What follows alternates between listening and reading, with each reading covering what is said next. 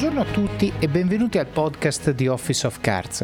L'ospite di oggi si chiama Alessio Pireddu ed è un director presso la società di headhunting Norman Alex, nonché founder di Meliora, una società di coaching. In questo episodio ho voluto portarvi un headhunter per due motivi. Il primo è quello consueto di esporvi a un tipo di carriera con cui magari non siete familiari per darvi qualche stimolo in più. Il secondo è che ho voluto coinvolgere un esperto per condividere con voi alcune best practice sulla ricerca di un lavoro.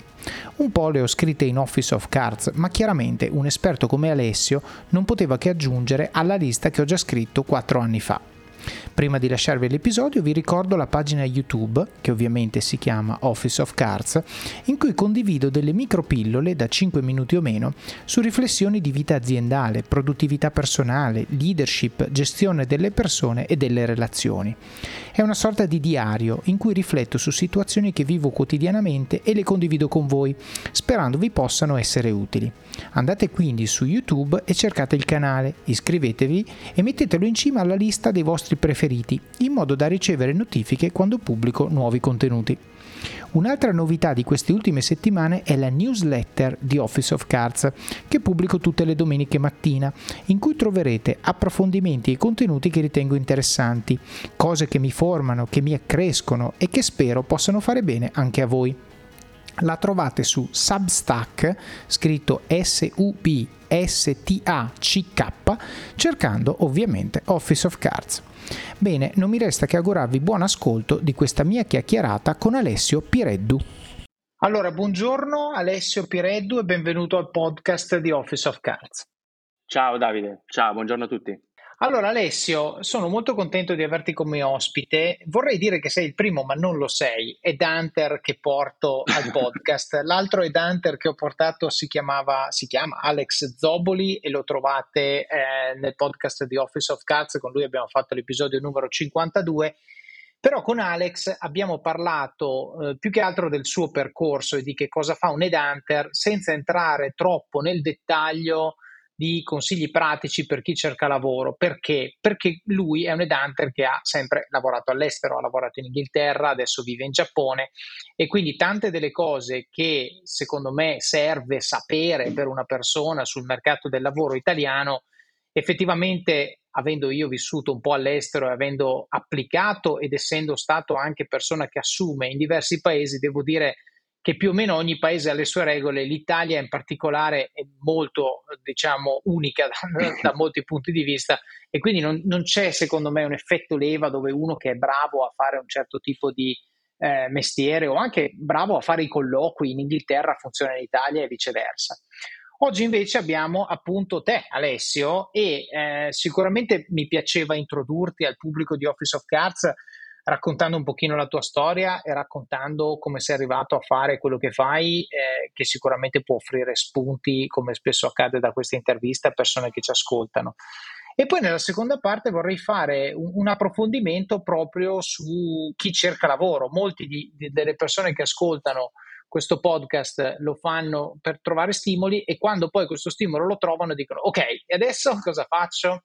Bene, eh, certo. sicuramente molti, molte istruzioni uno le può trovare nel libro di Office of Cards, eh, però in generale mi piaceva fare un confronto con te, la persona che vede candidati tutti i giorni e che parla con aziende che cercano candidati tutti i giorni per creare, diciamo, decalogo, poi magari non saranno dieci, o comunque una guida di eh, cose che tu vedi, errori che vedi fare sistematicamente, in cui magari qualcuno degli ascoltatori si riconosce e dice, ah cavolo, lo faccio anch'io, quindi questo non va bene, lo cambio, piuttosto che magari delle best practice, quindi delle cose che quando fai quelle tipicamente... Eh, diciamo, non dico la cosa va a buon fine, ma le probabilità sono molto più alte. No? Quindi, se sei d'accordo, io la imposterei così, cercando di lasciare, come spesso facciamo nel podcast, qualcosa di pratico, qualcosa che chi ci ascolta può utilizzare già da domani mattina nel momento in cui dovesse decidere di cercare lavoro.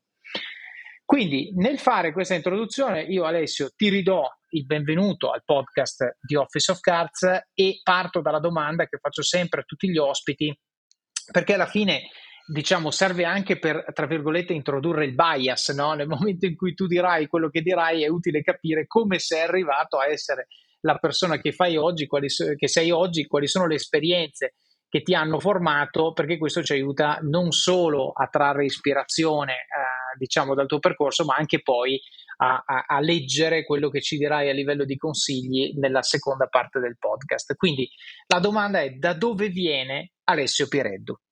Ok, ok. Eh, allora, innanzitutto grazie, mi fa molto piacere essere qui eh, nel tuo podcast. Um, allora, partiamo dall'inizio, direi. Eh, io vengo da um, un piccolo paesino nella provincia di Imperia e Liguria, mi ricordo anche ascoltando il podcast che facevi con eh, Enrico Pandiano, tra l'altro Enrico che conosco molto bene, ho lavorato tanto con lui, si parlava dell'essere di provincia, no? E quella cosa mi ha fatto molto, molto sorridere perché effettivamente io sono una persona assolutamente di provincia, eh, anzi direi ancora più piccolo, si può dire di comune, non so se esiste la, la, la definizione, ma sicuramente diciamo che un piccolo comune ligure eh, molto carino di 2000 abitanti dove tutti conoscono tutti e quindi diciamo eh, sono, sono cresciuto lì ok? Quindi la scuola l'ho fatta lì, poi diciamo, eh, giustamente essendoci soltanto le elementari, sono passato alle medie, un piccolo paesino ancora qui vicino che si chiama Armaritaggia, poi sempre crescendo diciamo di livello sono arrivato al capoluogo di provincia Imperia, che anche Imperia è un, un piccolo paese in realtà. Sì, esatto, eh, famosa... se tutto di arrivo a Imperia ti fa capire big... dove siamo partiti. quindi gradualmente sono passato da 2.000 a 30.000 a 50.000 abitanti, quindi proprio diciamo global experience. E a parte gli scherzi, ehm, sono cresciuto lì, ehm, sono diciamo una persona, sono sempre stato una persona molto curiosa, molto, molto entusiasta, eh, mi piace imparare tutti i giorni, quindi diciamo questa cosa l'ho mantenuta fin da quando, diciamo, essendo noi de, de, del 90, e quindi io sono del 91, quindi quel, quel, quel, decennio del 90, quindi un pochino più giovane di te, però diciamo che poi gradualmente noi abbiamo sempre vissuto no? questa cosa del computer, di internet, eccetera, dei film.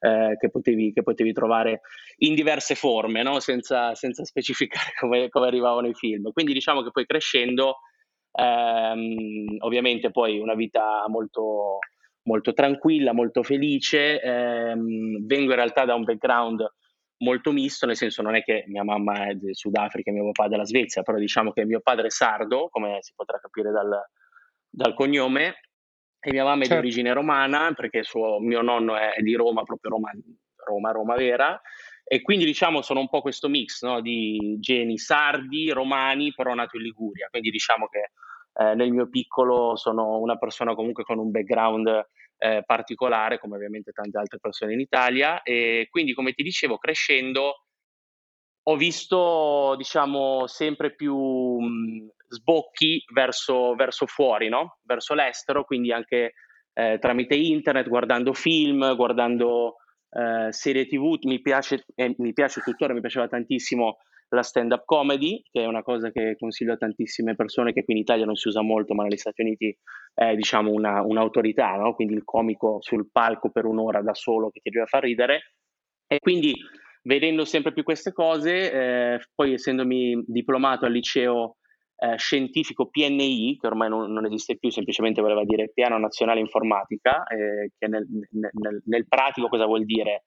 che fa il liceo scientifico ma eh, più difficile degli altri fondamentalmente, quindi okay. senza nessun, sen- senza nessun, eh, nessun vantaggio, eh, perché alla fine il, il, diploma è sempre lo stesso, però diciamo per le persone che vogliono mettersi alla prova avevano creato questa, questa, questa tipologia di, di, liceo, quindi con più matematica, più fisica, più informatica rispetto agli altri. Ehm, io diciamo sono un po' una persona particolare dal punto di vista del, dell'impostazione, nel senso che non mi sono mai ritenuto una persona troppo analitica, ma neanche troppo, eh, come posso dirti, esclusivamente eh, emotional intelligence, quindi sono un po' nel mezzo, sono una persona molto analitica, ma sono anche particolarmente bravo con le persone e quindi diciamo che tendenzialmente a scuola andavo bene, nel senso che in tutte le materie più o meno poi ovviamente eh, una, una, più delle altre, però riuscivo tendenzialmente ad andare bene, anche perché quando tendenzialmente non sapevo qualcosa riuscivo a intortare un po' la professoressa, oppure diciamo quando ero appassionato, poi mi piaceva molto diventare un po' un esperto no? di quello che stavo studiando nel mio piccolo, ovviamente si parla comunque di livello scolastico. Certo, senti, son, scusa, ti sono... faccio una domanda perché hai usato Dimmi. una parola che si applica anche a me da un certo punto di vista. Sì. Sì. e volevo, volevo, così fare sparring per un paio di minuti su questo concetto per capire se riusciamo a estrarre un qualcosa di applicabile. No? Tu hai usato la parola intortare, mm-hmm. no? Allora, intortare, eh, io da ingegnere la, la, dirò in termini molto ingegneristici, mi viene in mente il teorema sì. del campionamento di Shannon che dice che se hai più di due punti, mi pare, se hai più di due punti di, una, di, una, di un'onda, riesci a integrarne la forma, ti bastano semplicemente due punti, però devono essere due punti prima che l'onda si ripeta, altrimenti non lo puoi fare. E questo, diciamo, calato nel pratico, che cosa vuol dire? Vuol dire che con poche informazioni uno è in grado di apparire competente su un tema specifico. Esattamente. E questo secondo me è estremamente, è una skill di estremo valore, sia diciamo a scuola quando non sei preparato e non vuoi prendere zero, sia nella vita perché spesso e volentieri ti trovi in una situazione dove sei di fronte a un cliente, di fronte al tuo capo, di fronte a una situazione in cui se tu appari confidente sulla base delle poche informazioni che hai a disposizione, riesci a costruire una storia che sembra coerente e sembra che tu ne sappia molto di più, in realtà tutto quello che tu stai mettendo sul tavolo è tutto quello che di fatto sai e non c'è nient'altro, ecco, questo io ho visto nel, nel, nella vita, insomma nella mia carriera, ma in generale anche le persone che ho avuto modo di, di, di vedere, di gestire, eccetera, ti dà sempre una marcia in più. Chiaramente questo non sì. vuol dire vendere fuffa, no? Vuol dire vestire bene ciò che sappiamo, ok? Cioè non devo mentire, questo è assolutamente negativo, ma posso prendere ciò che so, incartarlo bene e far apparire come se ci fosse altro. Ecco, secondo te qual è la, la caratteristica, cioè come si fa, ah, te la faccio in maniera diversa, come si fa ad allenare questa skill? Perché evidentemente c'è una predisposizione naturale magari per le persone più estroverse che si buttano, si esatto. preoccupano un pochino meno della figura di M, eccetera, eccetera. Però c'è anche una componente, come in tutte le cose, eh, addestrabile, perché io conosco per esempio, ti do un gancio ma poi ti lascio parlare, Conosco sì. molte persone timide che hanno vinto la loro timidezza andando a fare corsi di recitazione, per esempio. No? Mm-hmm, e quindi mm-hmm. una volta che ho vinto la timidezza e sono quindi anch'io un pochino estroverso, magari sulla base di quello riesco a costruire un po' di questa arte della, dell'intortamento. No? Allora, se, qual è Alessio la tua riflessione? Tu che tra l'altro vedi una miriade di candidati e che di mestiere devi vendere esatto. persone a persone, quindi è tutta relazione, ok? Eh, quali sono secondo te le, le, le, tre cose, le cinque cose, quello che ti viene in mente che aiutano a lavorare su questa capacità di costruire un bellissimo castello con quattro pezzi di carta? Allora, innanzitutto mh, mm, mi fa piacere che tu abbia colto questa piccola cosa che ho detto perché in realtà poi possiamo approfondirlo ed è un tema, una caratteristica che poi mi ha portato dove sono oggi, no? Nel senso che questa eh, inclinazione, no? ovviamente alla passione per lo studio, per, per, imparare cose nuove, ma non sono mai stato un, quello che si suol dire il secchione, no? quindi quello che eh, perde giornate intere sui libri um, mi è servita poi molto e secondo me, come dici giustamente tu, è una skill che molte persone ce l'hanno diciamo già naturalmente, ma non vuol dire che ce l'abbiano a livelli alti, quindi comunque devono lavorarci su. Ma altre persone magari hanno meno, ma ti direi è la skill più importante sia nella vita che nella, nella carriera professionale di una persona. Perché? se tu diciamo sai vendere tendenzialmente, quindi goal oriented communication, no? quindi che sia te stesso o il tuo prodotto, eh, hai giustamente molte più, molte più, possibilità di riuscita, ok? Eh, per, per, proprio per riassumerla, no? in che cosa vuol dire fare, diciamo, intortare. Quindi se tu riesci a proiettare ehm, confidence verso l'interlocutore, la persona già automaticamente, ma perché è un processo naturale, ok? Ehm, si sente più a suo agio e quindi tendenzialmente tende a fidarsi di più di te, ok? Quindi visto che mi chiedi nello specifico cosa si può fare per eh, sviluppare questo tratto, no? che noi abbiamo chiamato intortare, ma semplicemente vuol dire sales, quindi sia di te stesso che del tuo prodotto, di quello che devi, che devi proporre. Allora, dal mio punto di vista, ne potremmo parlare per delle ore ovviamente, eh, quindi non sto a, a, ad approfondire troppo, ma dal mio punto di vista le tre cose che si possono fare per iniziare fin da oggi no? a migliorare da questo, da questo aspetto, sotto questo mm. aspetto, sono um, innanzitutto abituarsi a presentare le cose in maniera positiva, ovvero molte persone, ad esempio, mia moglie ha un background legale, ok? Quindi è molto precisa, molto puntigliosa, ok? Perché giustamente per la sua eh, personalità, ma anche per quello che ha studiato, i, gli avvocati, come saprai, no? Cioè devono essere precisi alla parola, ok? In quello che studiano, in quello che è, diciamo, il, il ehm, che se no diciamo, quello che dirai potrà essere usato contro di te in tribunale bravo, bravo. ma è anche vero bravissimo ma è anche vero che uno dei alcuni dei public speaker migliori sono molto spesso gli avvocati ok? Perché riescono a convincere una giuria anche se eh, diciamo tendenzialmente la posizione no, del, loro, del loro cliente non è così chiara non è così eh, semplice da gestire. Quindi secondo me bisogna iniziare a eh, presentare appunto, ne possiamo poi parlare dopo nei colloqui, il proprio percorso oppure la, la specifica situazione in maniera positiva, quindi evidenziando gli aspetti positivi, ok? okay. E cercando di ab- imbellire il più possibile quelli che sono tra virgolette negativi, perché alla fine poi un, uno, un, un aspetto che tu puoi definire negativo, magari in realtà non lo è, ad esempio, una sconfitta che tu hai avuto nella tua carriera, magari perché un'esperienza è durata poco o perché un manager non ti ha trattato nella, nella, nel migliore dei modi e quindi non hai avuto un buon rapporto con lui, in realtà presentato nel modo corretto può far capire che tu, per farti un esempio, sei una persona che eh, non guarda in faccia a nessuno, ok? Quindi dal punto di vista di questa persona eh, ad esempio il mio manager, eh, non so, ti faccio un esempio banale, no? Eh, era ehm, diciamo, lead with fear, quindi eh, era un manager che utilizzava molto spesso la paura no? e la pressione necessaria per ottenere risultati. Io, giustamente da quel punto di vista, eh, non ero d'accordo okay, con, con, questo approccio, ma diciamo ho fatto il mio meglio per ottenere risultati e ce l'ho fatta. Quindi non vuol dire che tu semplicemente non sia una persona eh, che gestisce bene la pressione, semplicemente sei una persona che preferisce accountability, i manager che ti danno responsabilità e così via, no? Quindi diciamo che c'è sempre un modo di presentare le cose in maniera eh, positiva. La certo, seconda, la eh, seconda scusa, cosa faccio, un, me... faccio un piccolo inciso, sì. faccio un piccolo inciso così certo. uno a uno te li, te li, faccio tutti. Allora, sono stra d'accordo, aggiungo un qualcosa e poi faccio un piccolo esempio. Eh, quello che aggiungo è presentare in maniera positiva vuol dire sia in maniera positiva nel contenuto che nella forma.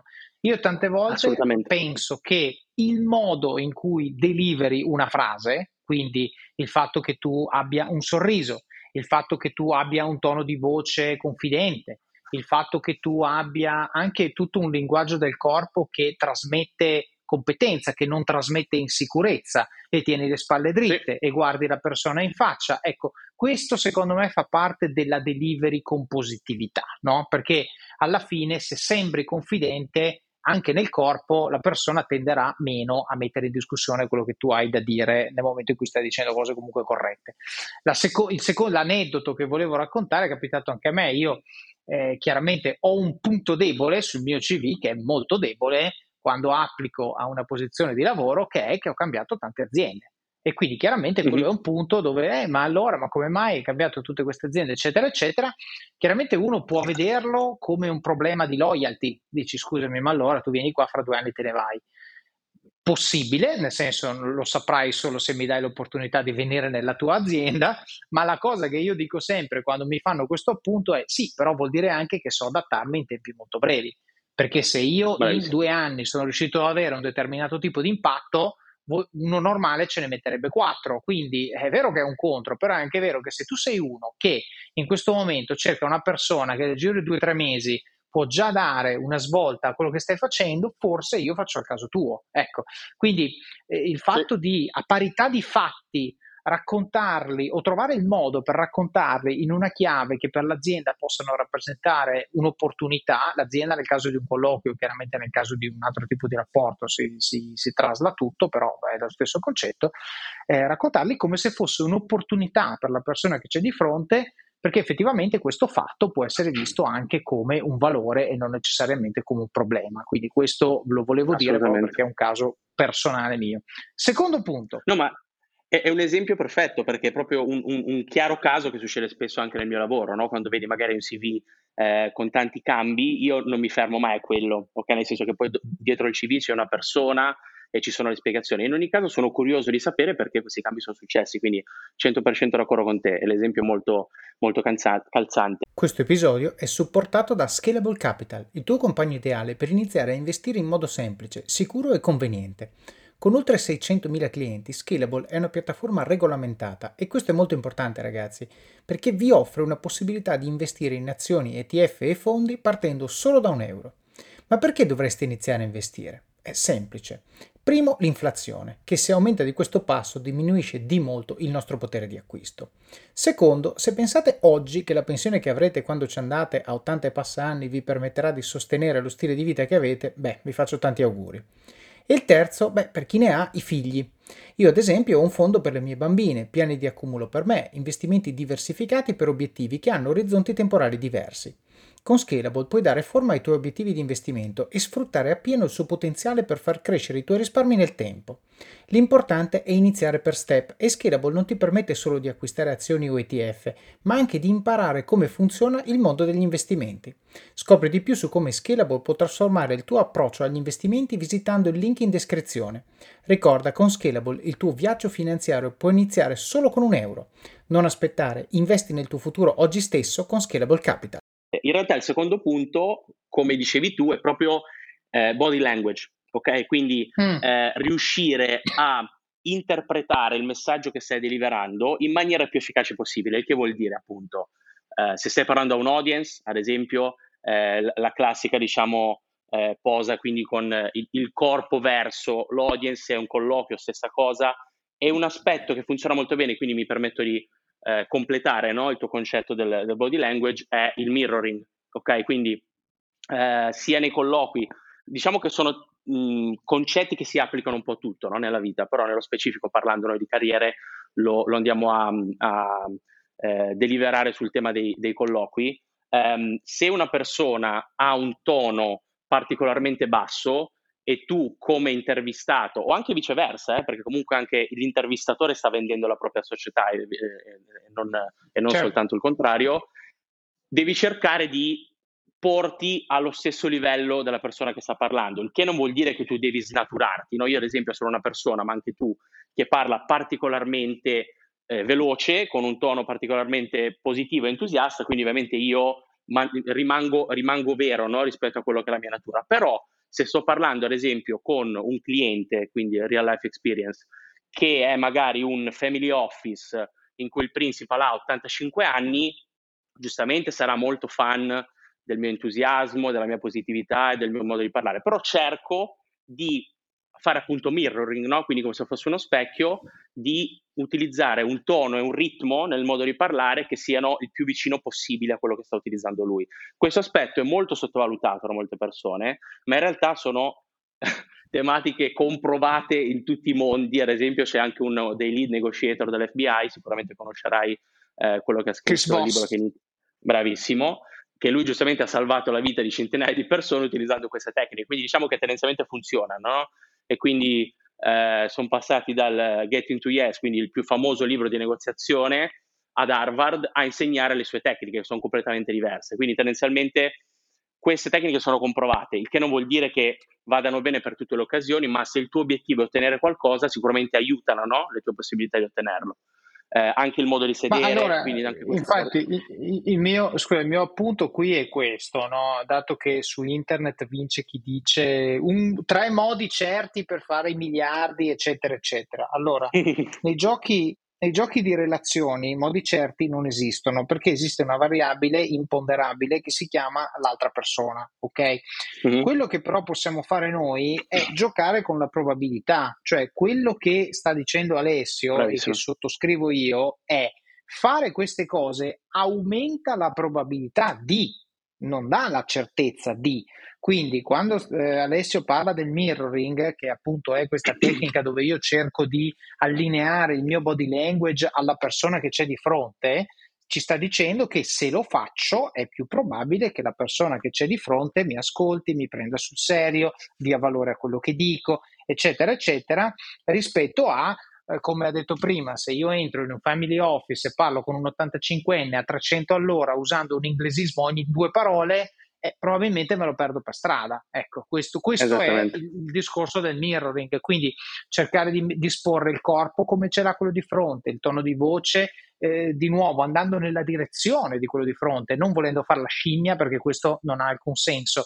Però veramente io certo. consiglio a tutti il libro di Chris Voss che si chiama Never Split the Difference e consiglio anche, perché secondo me è un valore aggiunto notevole, se volete vedere Chris Voss in action, che fa eh, sostanzialmente delle simulazioni di ciò che dice nel libro, vi iscrivete a masterclass di cui c'è il link nelle show notes perché c'è una masterclass esatto. di Chris Voss che ha credo 17-18 se non ricordo bene lezioni dove lui con un'attrice eh, simula delle situazioni dove va a spiegare tutte queste tecniche, il mirroring, il labeling, eh, eccetera, eccetera, per sostanzialmente, eh, ripeto, aumentare le probabilità di, perché di questo stiamo parlando quando usiamo queste tecniche, diciamo, di negoziazione. Sì, assolutamente sì.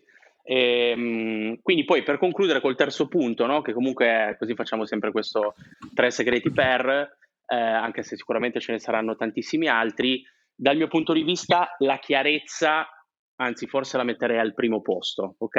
Eh, mi è piaciuto molto anche quello che ha detto eh, Luca Foressi nel tuo podcast, quindi che lui, essendo ovviamente una persona con un background fisica, no? normale, normale di Pisa, sicuramente molto analitico, vuole vedere nell'altra persona non nello specifico cosa dice, ok? Quindi lui non va a analizzare cosa dice, ma il modo di dirlo dal punto di vista logico, ok? È molto semplice per un headhunter come me, ma anche per chi intervista che sta assumendo qualcuno, quindi direttamente interno all'azienda, capire se la persona è una persona affidabile e se è una persona che ragiona in modo logico, ok?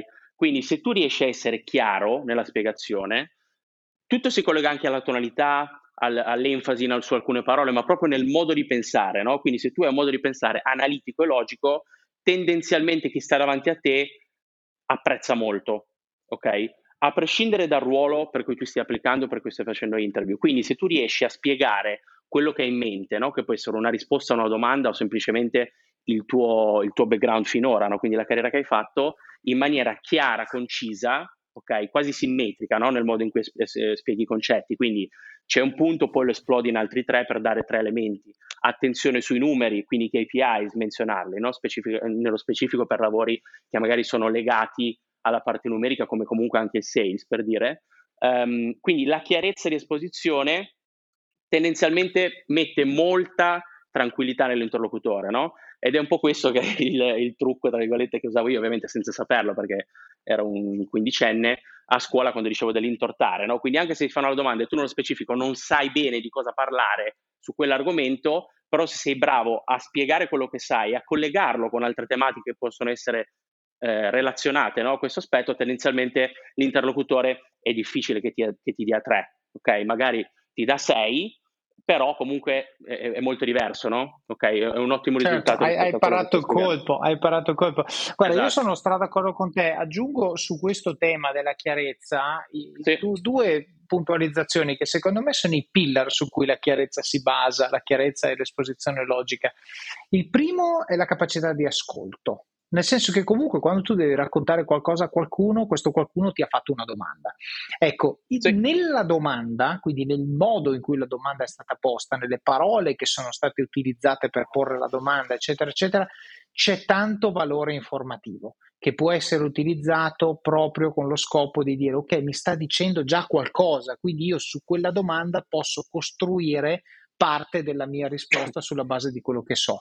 La seconda, il secondo aspetto, che, che appunto esula dal caso dell'intortare il prof se non hai studiato, perché non hai studiato, ma è totalmente in linea con quello che hai detto tu sulla parte di chiarezza e la parte di logica, è la preparazione, cioè per avere il dono della sintesi, avere la capacità di esprimere un concetto in modo chiaro, non c'è verso se non quello di essere preparati. No? E quindi questo significa quando vado a interloquire esatto. con qualcuno su qualche tema, il tema me lo devo studiare, me lo devo studiare bene, probabilmente me lo devo anche ripetere allo specchio, a uno sparring partner, a qualcuno.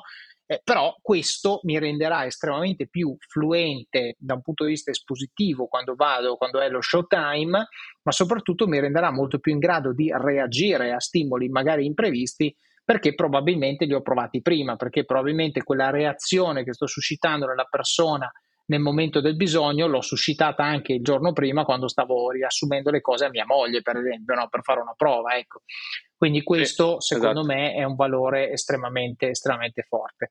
E, vabbè, abbiamo deragliato per una ventina di minuti sul tema dell'intontare. Con grande piacere. Però secondo me Esatto, no, è estremamente utile. E to- torniamo, quindi tu intortavi e anche io, e va bene così. eh, torniamo al tuo percorso, no? eh, dove eri, eravamo rimasti alle superiori, esatto. no? dove tu appunto hai fatto esatto. il liceo eh, informatico. Scientifico, esatto. E, ehm, quindi lì poi c'è giustamente la grande decisione no? che tantissime persone devono, devono fare, quindi che cosa vado a studiare all'università. Allora io come ti, dico, come ti dicevo, mi è sempre piaciuto un pochino tutto, quindi non avevo particolari passioni nel dire ok, io sono una persona che ama la matematica, in realtà poi al liceo me l'hanno fatta fare talmente tanto che l'ho odiata per un periodo, eh, quindi non avevo le idee ben chiare, no? come molte persone, poi giustamente ci sono tante cose no? che succedono a quell'età, quindi ho deciso di eh, andare a studiare eh, alla, alla, Cattolica, okay? un corso che nello specifico si chiamava linguaggi dei media, perché mi sono detto, eh, innanzitutto vado a Milano, comunque una grande città, sono molto contento eh, da quel punto di vista, quindi la location c'era, l'università comunque è un'università particolarmente diciamo eh, prestigiosa, no? magari non è la Bocconi per economia, ma comunque ho sempre avuto diciamo eh, ottimi feedback da tutti per quanto riguarda il, il, tipo di insegnamento e poi il corso in sé, linguaggi dei media, mi sono detto che bello, no? siamo nel 2010 o quel che anno era, eh, i media sempre di più, i social media stavano esplodendo, quindi avrò tante possibilità di fare alcune cose che mi piacciono, no? quindi comunicazione, eh, diciamo che come, come specchietto era quello che secondo me su carta poteva essere giusto per me, ok? Eh, in realtà poi io crescendo eh, mi sono sempre di più avvicinato alla filosofia, anche poi nello specifico al liceo scientifico, che è una materia molto più analitica di quello che molti pensano. In realtà, probabilmente, è, come saprai, sta alla base, no? Di quelli che poi dopo abbiamo, certo. abbiamo, chiamato nei secoli fisica, matematica, eccetera, che prima non esistevano, c'era soltanto la filosofia, quindi la capacità di interrogarsi.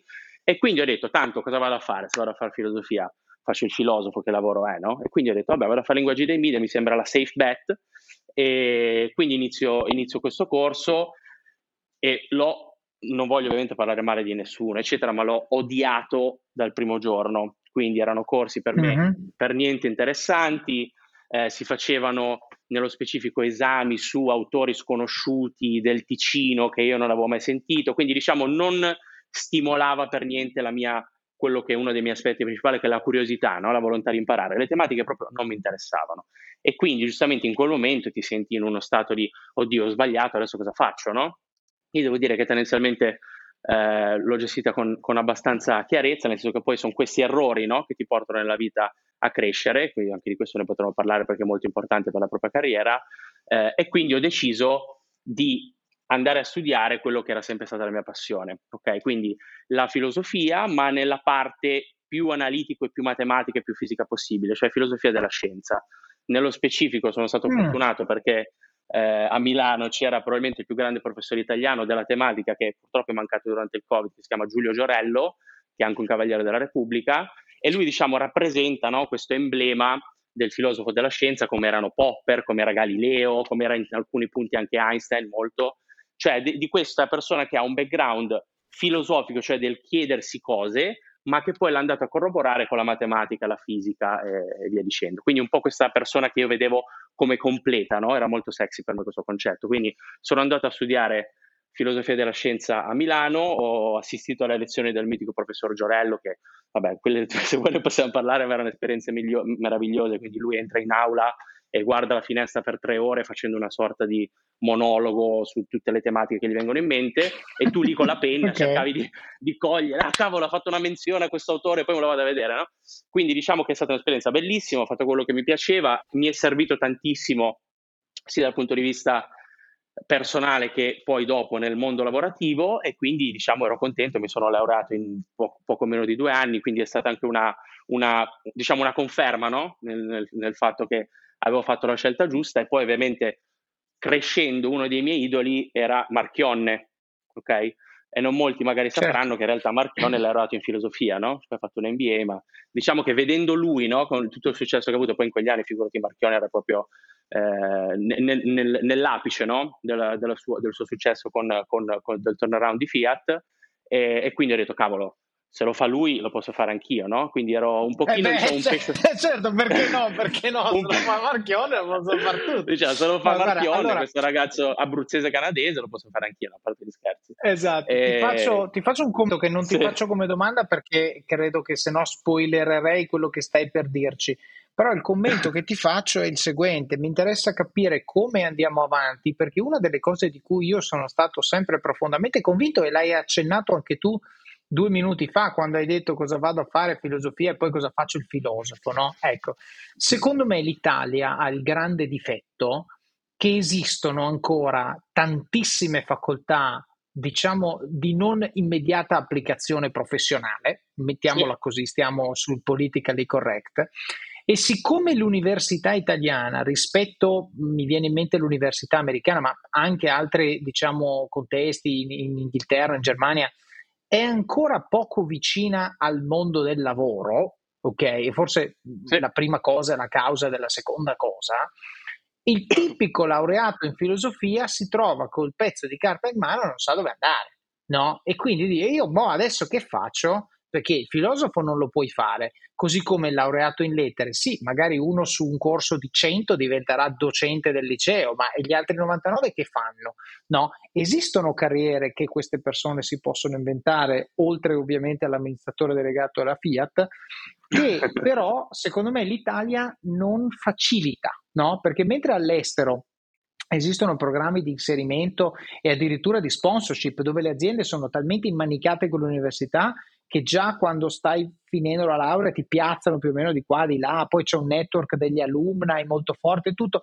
In Italia queste cose mancano, quindi lo studente che ha conseguito il pezzo di carta si trova lasciato a se stesso, ok? Non te la voglio fare come domanda perché adesso ci racconterai il tuo percorso e come sei finito a fare quello che fai, però mi interessa anche nel, nel tuo racconto un punto di vista professionale, dato che tu di questi profili probabilmente te ne passano sotto il naso uno su due, la domanda che ti vorrei fare, magari più tardi, è da un punto di vista di suggerimenti a uno che si è trovato a fare una scelta come la tua di dire studio una cosa che mi piace e vado talmente bene perché si vede che mi piace, ne sono innamorato, mi entusiasma e tutto, però questa cosa purtroppo il mercato del lavoro non la chiede. Che diavolo faccio appena ho preso il pezzo di carta? Ecco, questo secondo me è un punto che sarebbe bello su cui vorrei sentire il tuo pensiero. This episode is brought to you by Shopify. Whether you're selling a little or a lot, Shopify helps you do your thing, however you cha-ching. From the launch your online shop stage, all the way to the we just hit a million orders stage. No matter what stage you're in, Shopify's there to help you grow. Sign up for a $1 per month trial period at shopify.com slash special offer, all lowercase. That's shopify.com slash special offer. Assolutamente sì, e poi se vuoi ne, ne, parliamo ti posso fare anche degli esempi secondo me che possono dare eh, dei punti di vista differenti no? agli, agli, ascoltatori per dire ok, che cosa faccio adesso? Um, quindi giusto per terminare, così poi giustamente andiamo, andiamo ad approfondire. Um, mi laureo in filosofia della scienza con una tesi su Daniel Dennett, che la maggior parte delle persone non conoscono, ma è uno diciamo, dei più grandi eh, filosofi eh, sul libero arbitrio, che è una tematica che mi ha appassionato da tantissimi anni, e eh, questa tesi, diciamo tendenzialmente, che era molto vicina ad alcune tematiche che adesso sono molto in voga, come le neuroscienze, no? quindi come funziona il cervello, quali sono gli aspetti che ci fanno capire che siamo effettivamente liberi di agire e non è un mondo deterministico, poi non vado troppo su tematiche filosofiche. Questa tesi, diciamo, mi ha la ricerca di questa tesi mi ha, mi ha, fatto capire ancora di più qual era il mio percorso. No? Quindi, come ti ho detto, cresciuto con questa dualità, quindi una persona molto analitica, ma anche particolarmente brava con le persone, io poi ho detto, dopo che mi sono laureato, cosa vado a fare? Business school. Ok? Quindi, siccome, ed esattamente come dicevi tu, quindi è una tematica a me molto cara, in Italia la mentalità è molto arretrata da questo punto di vista, ci sono tantissimi esempi per farti capire degli Stati Uniti, no? in cui le persone laureate in filosofia li prendono direttamente in Silicon Valley a, prendere, a fare un lavoro di creazione della cultura aziendale, di visione per un nuovo prodotto, quindi sono molto eh, cherished, non mi viene la parola italiana, Eh, qui in Italia invece, come dicevi giustamente, c'è purtroppo bravissimo, questa mentalità un po' innanzitutto abbastanza retrograda, ma anche controproducente, no? perché alla fine un laureato di filosofia, che sia un ragazzo come me, diciamo, mh, orientato alla parte più, se vogliamo,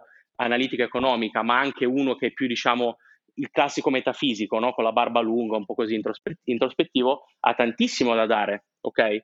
Quindi secondo me dobbiamo giustamente, adesso poi tra poco ci sono le elezioni, cercare di indirizzare questi percorsi di studio in modo che le persone quando si laureano, quando escono dalla laurea, non vuol dire che tutti devono avere un lavoro, perché sennò si perde la competizione, no? Però cercare di dare una funzione e un ruolo a queste persone in modo che poi non siano costrette, come me, a andare all'estero.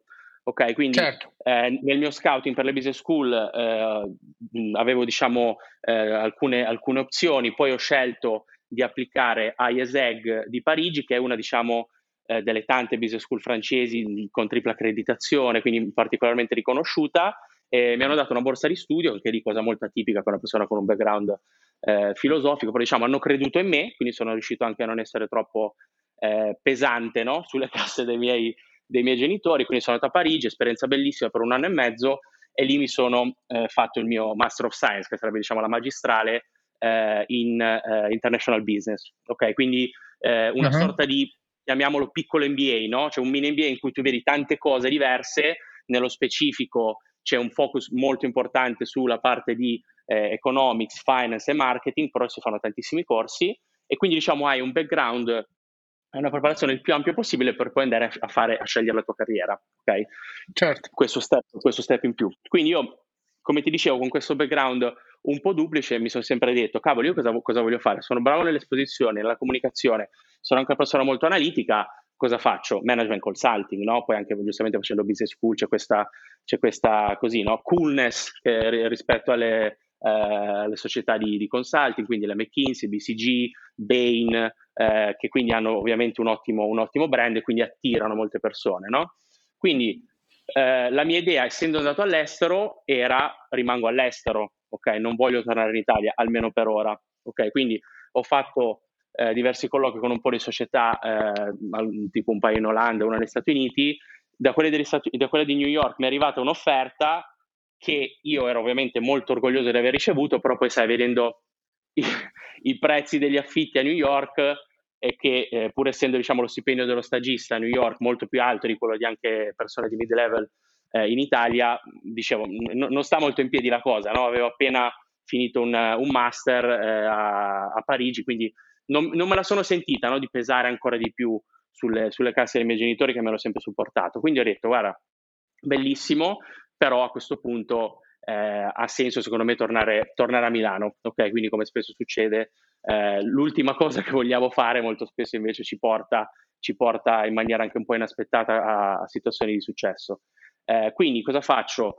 Cerco società di consulenza, ok, su internet, proprio googolando, e a Milano e trovo questa società che si chiama Oliver James, ok, che io non avevo mai mm. sentito, mm. non conoscevo, non avevo E dico, cavolo, consulenza, consulting. E apro il sito e mi rendo conto che in realtà è il sito di una società di recruitment inglese, eh, Headhunters, che in realtà era sempre un qualcosa che avevo nel back of my mind, anche se molto spesso, sai, eh, quando hai un, un goal tendi a dimenticarti gli altri, ma è un qualcosa che sapevo di poter, di poter approfondire come carriera e quindi sono arrivato eh, a, a, loro. Loro avevano appena aperto l'ufficio in Italia, prima erano, diciamo, gli italiani erano incubati a Manchester, che è l'headquarter di, di Oliver James, quindi era un ufficio appena aperto, tutti i ragazzi giovani, eh, che avevano appena, diciamo così, no, portato alcune persone su, su Milano per, per, attaccare il mercato e loro non avevano mai assunto stagisti, non credevano negli stagisti, eh, non era una cosa diciamo, che consideravano, come posso dirti, di successo in questo mondo, no? perché molto spesso se magari gli stagisti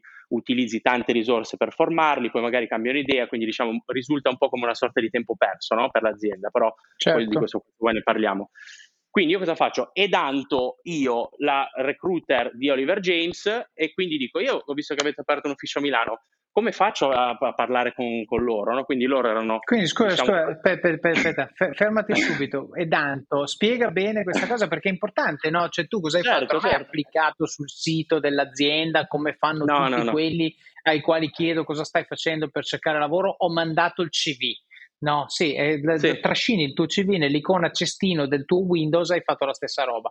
No, tu esatto. hai cercato la persona che cercava, no? E come l'hai fatto? Sì. Raccontaci un pochino i dettagli certo, perché secondo volentieri. me è importante. Diciamo che questo poi è stato uno dei, dei, dei casi di studio che hanno, hanno, diciamo poi, quando ero entrato in Oliver James, fatto capire a loro che effettivamente avevo del materiale no? per poter fare questo lavoro, perché ovviamente questa cosa non l'ho chiamata edantare quando l'ho fatta perché non sapevo cosa volesse dire, no? Però fondamentalmente edantare, che è quello che diciamo è il nostro lavoro in maniera hardcore quando si trovano candidati, è in qualsiasi modo possibile, quindi tramite vie traverse, tramite lo switchboard aziendale, tramite un numero che trovi sul sito, tra- tramite una mail secondaria della persona che ovviamente deve avere eh, capacità di ricerca che vanno sviluppate per, per fare, trovi il modo di parlare con l'interlocutore. Ok, quindi io avendo appena aperto non ho trovato nessun modo di parlare con loro, cosa ho fatto? Mi sono aperto il mio sito di Oliver James Manchester, ho visto chi era la recruiter, interna recruiter, quindi la persona che si occupa di assumere internamente, ho visto il numero, l'ho chiamata e ho detto ciao, io sono in Italia, come faccio a lavorare con voi? E quindi lei è rimasta un po', diciamo così, spiazzata, eh, in maniera, spero, positiva. Eh, il giorno dopo avevo il colloquio fissato con loro, eh, ho fatto 4-5 step, adesso non ricordo di, di, preciso, e poi sono entrato in, in Oliver James a novembre. Certo, eh, allora, in altri ambiti questo si chiama stalking, non è dunting, però voglio dire, passa due Ma messaggi. qual è la differenza? Questo... No, esatto, però cioè, ci sono due cose che passano molto chiaramente quando uno fa così. Allora, uno mi stai dimostrando, cioè parlo di chi riceve la telefonata, no? È vero che è sì. un po' spiazzante, ma perché? Perché uno, perché non lo fa nessuno, anzi zero perché non lo fa nessuno e quindi già emergi. Dici, ma chi è sto qua? Ma come ha fatto? Poi i due punti che volevo dire sono, uno, dimostri forse la cosa più importante quando uno deve fare una prima impressione è dimostri che ci tieni. Ok? Perché ti sei sbattuto, perché eh, ci esatto. hai speso tempo, perché hai anche le palle, lasciami dire, di prendere in mano il telefono, chiamare uno sconosciuto, proporti, insomma è, è, non è facile. E due, perché dimostri di avere risorse, di avere inventiva, di avere creatività, di avere tenacia. Quindi tutte cose che a prescindere dal lavoro per il quale stai applicando serviranno al datore di lavoro, cioè le, le, le tro- trova il modo di metterle a valore. Quindi quello certo. che ci stai dicendo sostanzialmente è io invece che fare il processo che fanno tutti e rischiare di essere il CV numero 28 di una pila di 92, ho deciso di fare la cosa che ho fatto solo io e che mi ha dato il canale diretto sulla persona che doveva prendere la decisione. E questo esatto. adesso abbiamo appena sottolineato quali sono i grandi pregi di usare questo tipo di approccio. Quindi quando ragazzi ci tenete a qualcosa in generale, a un lavoro in particolare, l'approccio del mandare il CV all'azienda, tipicamente dimenticatevelo, a meno che dopo che siete entrati in contatto con la persona, la persona vi dica senti mandalo per favore sul sito così lo segnalo a quello di risorse umane, ma allora diventa banalmente un mero passaggio di operations, eh, ma cercare di trovare il decision maker su LinkedIn e cercare l'approccio diretto, chiaramente non tutti vi rispondono e non va sempre a buon fine, ma tornando a quello che ci siamo detti prima, è un approccio probabilistico, le probabilità se fate così sono molto più alte. Esattamente, esattamente. E, e questo ovviamente dà anche un ottimo, diciamo, eh, un'ottima impressione, no? come, come, dicevi tu, perché comunque fai capire di avere determinazione, eh, resilienza, poi specialmente in figure junior, quando stai proprio iniziando no? nel mondo del lavoro, eh, queste, cose, queste, cose, sono molto, sono molto richieste, okay? perché comunque la, la, società sta scommettendo su di te, no? quindi da quel punto di vista devi certo. dimostrare di avere le soft skill che cercano.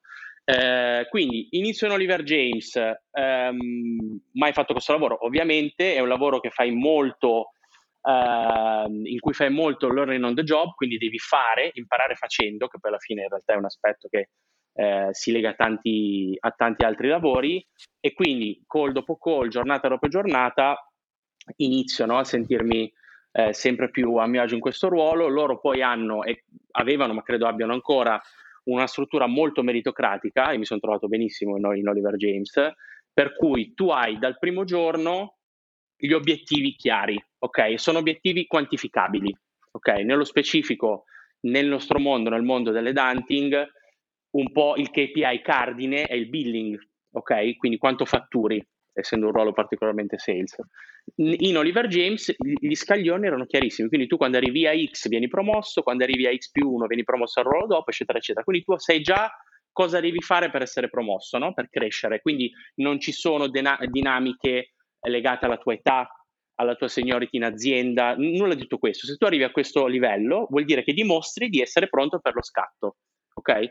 Quindi questo aspetto certo. mi ha molto Scusa, avanti... ti faccio una domanda. Sì. Questa è una cosa tipica, non lo so, eh, te lo chiedo proprio per, per curiosità personale. Sì. Questa è una cosa tipica di Oliver James o tipica delle Dunting, questa cosa degli obiettivi fissi? Perché io trovo che da un punto di vista di eh, essere un dipendente, sapere con questa chiarezza e con questa capacità anche di misurazione quando succederanno le cose, quindi che cosa devo fare io per raggiungere determinati obiettivi e appena lo faccio l'obiettivo raggiunto e quindi mi danno quello che mi spetta, è una figata pazzesca e lo trovo sì, molto innovativo, sì. non l'ho mai sentito, quindi ti chiedo, è standard o è OJ che è particolarmente, diciamo, avanti da questo punto di vista?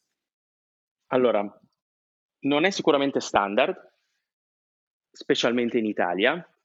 Um, c'è da dire che loro hanno portato molte innovazioni del modo di fare dunting britannico, ma anche in, in UK o comunque negli Stati Uniti questo approccio viene utilizzato abbastanza. Poi non ti so dare una, una percentuale, non ti dirti quante aziende lo fanno, quante no, però sicuramente è molto più comune e non soltanto nel, nel recruitment che, che, da noi. Quindi diciamo loro hanno portato questa cosa che ti ripeto, per me un ragazzo giovane appena uscito dal, dalla magistrale che voleva crescere, voleva imparare, è una cosa bellissima, no? Perché comunque ti dà già un'idea di dove devi arrivare, cosa devi fare per arrivarci, quindi tu semplicemente che metti il lavoro, l'impegno, la dedizione, molto probabilmente, anche qui legandoci al tema della probabilità, riesci no? a crescere. Ovviamente poi crescere vuol dire più responsabilità, crescere anche a livello di seniority sia professionale che personale, più, eh, più soldi perché lo stipendio cresce, eccetera, eccetera. Okay? Quindi questo aspetto mi ha portato a crescere piuttosto velocemente, quindi fast forward due anni, quando poi ho lasciato Oliver James, ho lasciato con un livello manageriale che era, eh, ora credo non ce l'abbiano più, ma era managing consultant, quindi diciamo un cons- quindi ho fatto associate consultant da intern, poi sono stato promosso a consultant quando ero ancora tecnicamente uno stagista, eh, perché avevo raggiunto diciamo la quota che era, che era, necessaria, poi senior consultant e poi c'era managing consultant, okay? che era praticamente il livello intermedio tra senior e manager. Okay? Quindi hai più certo. responsabilità, più, più diciamo, eh, ruoli sempre più eh, impegnativi, devi anche gestire in maniera funzionale delle persone del team di ricerca, quindi era un ruolo diciamo sempre più eh, importante, no? con più responsabilità eh, la ricerca per i nuovi clienti, eccetera, eccetera. Eh, Vacanze in Sicilia o in Sardegna. Con i traghetti GNV viaggi in relax, porti tutto quello che vuoi e ottieni super vantaggi. Col nuovo programma Fedeltà MyGNV accumuli punti viaggiando, ricevi un cashback del 20% e tanti sconti a bordo. Non c'è modo più conveniente per andare in vacanza. Scopri i dettagli su gnv.it. Poi io diciamo ho, ho avuto in Oliver James il mandato di iniziare a espandere la presenza di Oliver James nel mondo startup, cosa che prima non, ve- non veniva fatta assolutamente. Quindi Oliver James mm. storicamente era una eh, boutique di recruitment in UK e in altre location molto verticale sul mondo financial services, quindi banche, assicurazioni, eccetera, eccetera. Okay?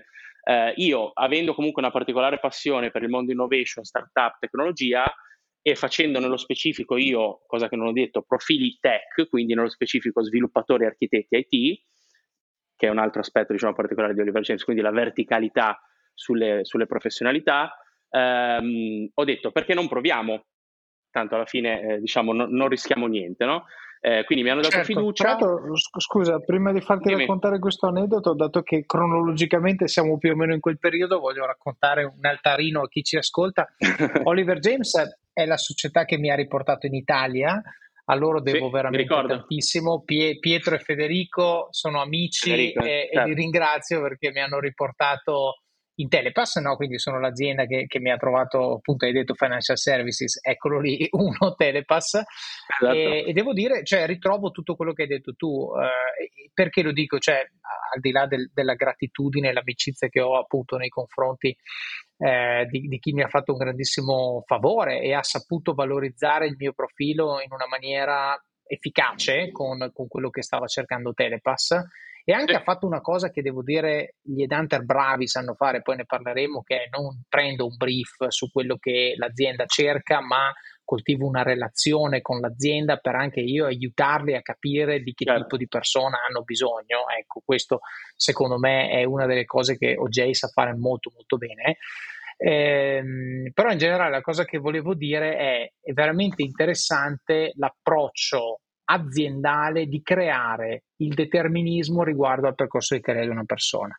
No, mm-hmm. adesso ti, ti, ho, ti, ho, lasciato raccontare tutto questo tuo percorso, adesso arriviamo anche a questo, diciamo, tuo eh, spin-off no? nelle, nelle start-up, perché secondo me, eh, ripeto, qui, qui, parlo ai manager che ci ascoltano, eh, ecco, gestire le persone non dando loro chiarezza su che cosa determina il loro successo in un'azienda è un problema. Okay? È una cosa che rende le persone, che rende molto eh, il modo tradizionale no, di fare business in Italia è, è soggettivo, no? se mi stai simpatico ti promuovo, cioè, e purtroppo tante volte anche quando non è così viene percepito come se fosse così. Quindi l'invito che faccio io eh, a, a chi ci ascolta è ovviamente all'interno dei limiti di ciò che le regole dell'azienda per la quale lavorate eh, vi, vi permette di fare, dare il massimo della trasparenza alle vostre persone riguardo a quali sono le cose che possono aiutarvi, voi manager, a perorare un caso per le vostre persone, per far ottenere loro quello che chiedono, aumenti, promozioni e cose, ma soprattutto di essere trasparenti anche con tutta l'organizzazione riguardo a quali queste regole sono perché non in tutte le aziende hai la fortuna di dire quando hai fatturato 50.000 euro ti promuovo, ok? E lì se funziona così bene, mm-hmm. ma se non funziona così è più complicato. Però quello che non deve succedere è che le persone si parlino fra di loro senza che ci sia una chiarezza da parte del manager su quali sono le regole del gioco. Ecco, questo secondo esatto. me è esatto. fortemente penalizzante. Quindi una cosa che faccio io sempre in azienda tutti i giorni eh, è quella di cercare di trasmettere nella maniera più chiara possibile eh, quali sono gli elementi che io potrei utilizzare per far succedere determinate cose alla carriera di determinate persone. No? E quindi, per esempio, uno degli esercizi che io dico sempre è, e lo faccio da manager, che storia devo raccontare di cose che questa persona è riuscita a fare a fine anno per poter essere credibile nel chiedere una promozione o un aumento? Però questa domanda io me la faccio a gennaio, non me la faccio a novembre. Così ho un anno certo. intero per scrivere questa storia insieme con la persona e quindi mettere questa persona nella condizione di avere incontrovertibilmente fatto la cosa o le cose i progetti, i fatturati, le cose. E durante l'anno, quando comincia a essere giugno, luglio, agosto, comincio a dare visibilità alle persone che fanno parte in qualche maniera del processo di decisione, magari il mio capo, magari le risorse umane o chi per loro, dico guarda come sta lavorando bene questo, ah, guarda il progetto di questo, magari quando un progetto viene portato a termine lo faccio presentare da questa persona a tutta l'azienda così lo vedono tutti, eccetera, eccetera. Quando arriva alla fine dell'anno diventa quasi una conclusione logica che questa persona sarà promossa, avrà l'aumento, avrà quello che voleva, perché abbiamo creato un percorso di semina che poi al momento del raccolto il, il frutto si stacca dall'albero praticamente guardandolo. Ok? Ecco, questo esatto. è il consiglio che io do come alternativa e chiaramente ci vuole un sacco di lavoro in più da parte del manager, però purtroppo quando tu fai digital marketing, che è una delle cose che faccio io, non è che gli puoi dare un obiettivo di fatturato e quindi diventa più difficile dire sei bravo o non sei bravo, no? Eh, però deve essere oggettivo. E tra l'altro, e questa è l'ultima cosa che dico, è molto importante che quando il manager decide di promuovere qualcuno, deve essere quasi una promozione a furor di popolo. Cioè l'ultima cosa che vuoi fare come manager è promuovere uno suscita, la cui promozione suscita invidia nei suoi colleghi. Ecco, perché lì ti fai un amico e 30 sì. nemici e hai un problema.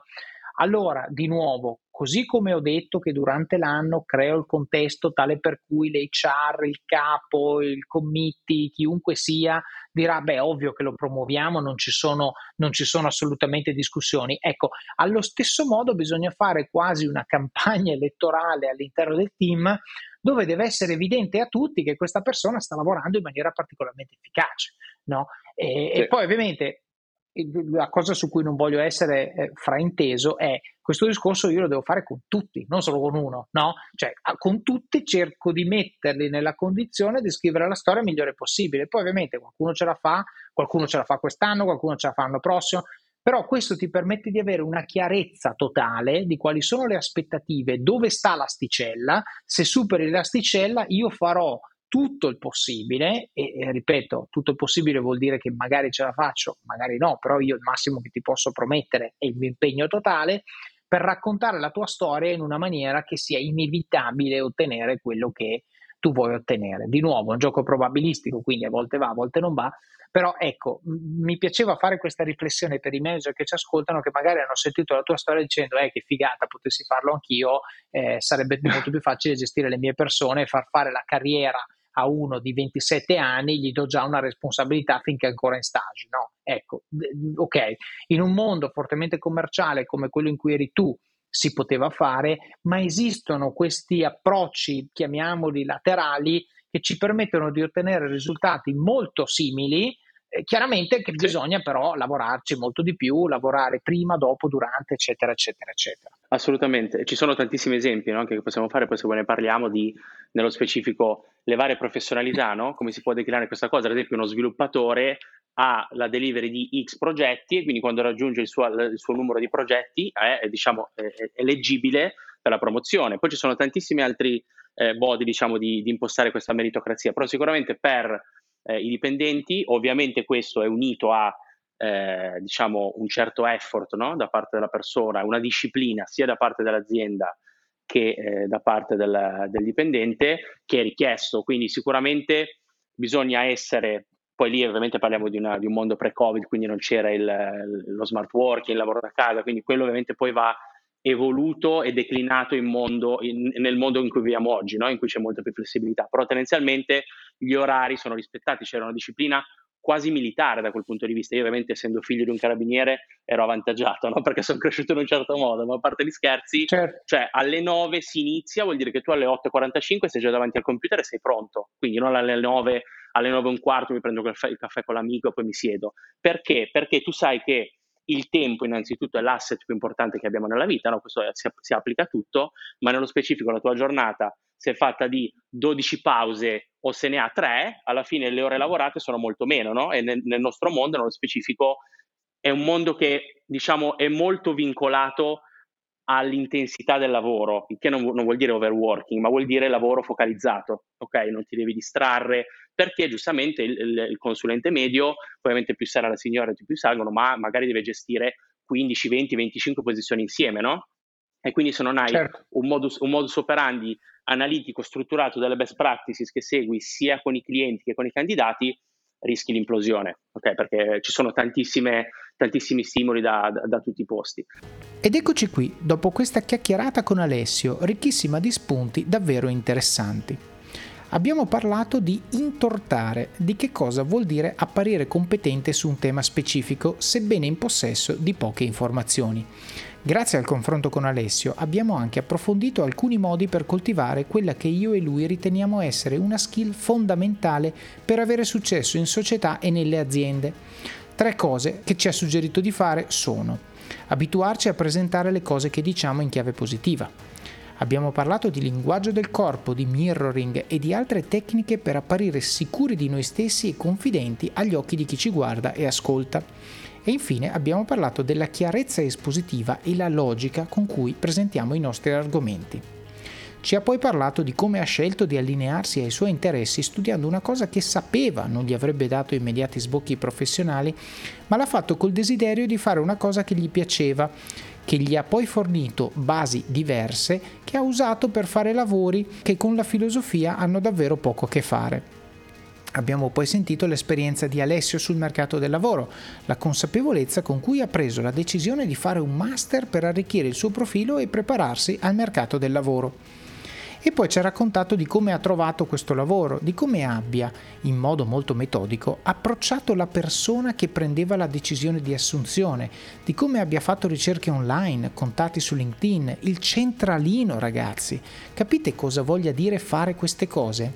Dimostrate che avete risorse e che siete motivati molto più di quelli che si limitano a mandare il curriculum dal sito aziendale. Abbiamo anche parlato di come fare da manager ad aiutare le nostre persone a emergere, ad avere impatto visibile in azienda, in modo da massimizzare le probabilità che possano ottenere una qualche forma di riconoscimento, promozioni, aumenti, eccetera. Non si fa a fine anno, ma all'inizio e poi si esegue lo script. Nel prossimo episodio continueremo la chiacchierata con Alessio, in cui condivideremo una serie di trucchi, tecniche e approcci per cercare lavoro in modo sistematico, per farci notare da chi assume, per fare un buon colloquio. Che stiate cercando lavoro o no, è davvero un episodio da non perdere.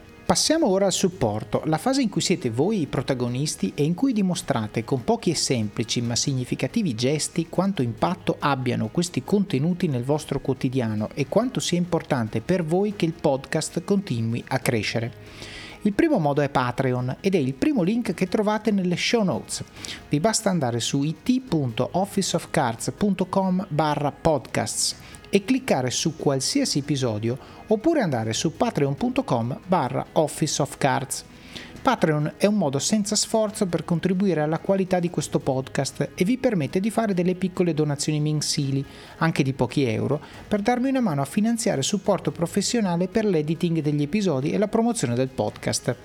Grazie di cuore a tutti i membri di questo club di supporters.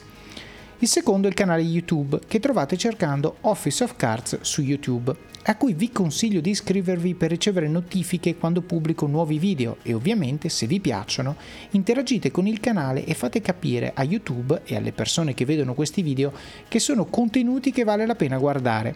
Basta un like o un commento e l'algoritmo di YouTube dice wow, questi contenuti generano engagement, aspetta che li spingo un po' nei video suggeriti di qualche altro utente.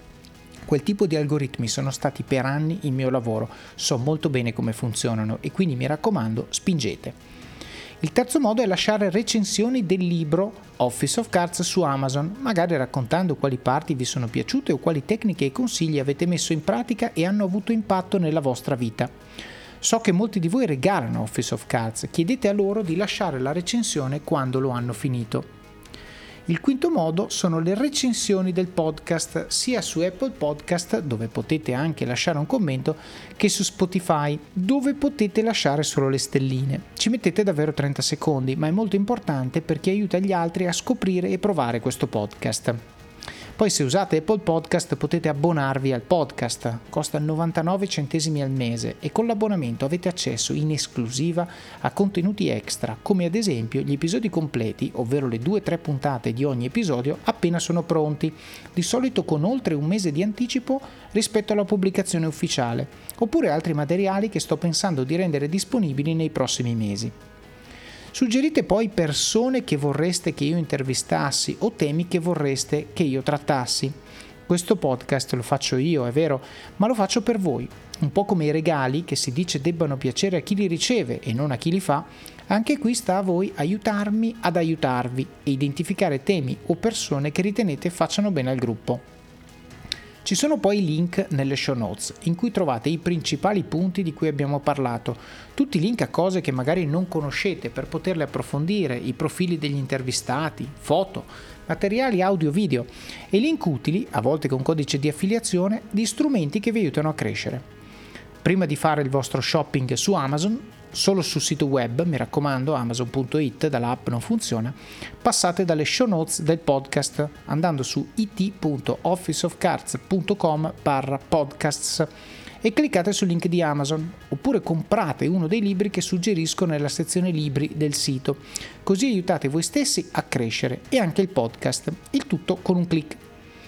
Parlate poi del libro e del podcast con le persone che vi stanno a cuore, amici, colleghi, parenti Leggetelo insieme a persone alle quali tenete e discutetene come in un book club. Taggate il libro o l'episodio che più vi ha colpito sui vostri profili social, in modo che il numero più alto possibile di persone possa beneficiare di questi contenuti. E l'ultimo, il più importante di tutti. Mettete in pratica quello che avete imparato e dimostrate coi fatti che le cose di cui parliamo qui funzionano Vivete al massimo, spingete sull'acceleratore, fate quelle benedette 30 flessioni al giorno, quella dieta, quel video, quel blog post o qualsiasi sia la cosa che nutre le vostre passioni e usatele come opportunità di crescita personale e professionale. Lo so che è difficile, ma è proprio nelle difficoltà che troverete crescita e successo. Decidete ora chi dovete diventare per avere successo e raggiungere gli obiettivi che vi siete prefissati.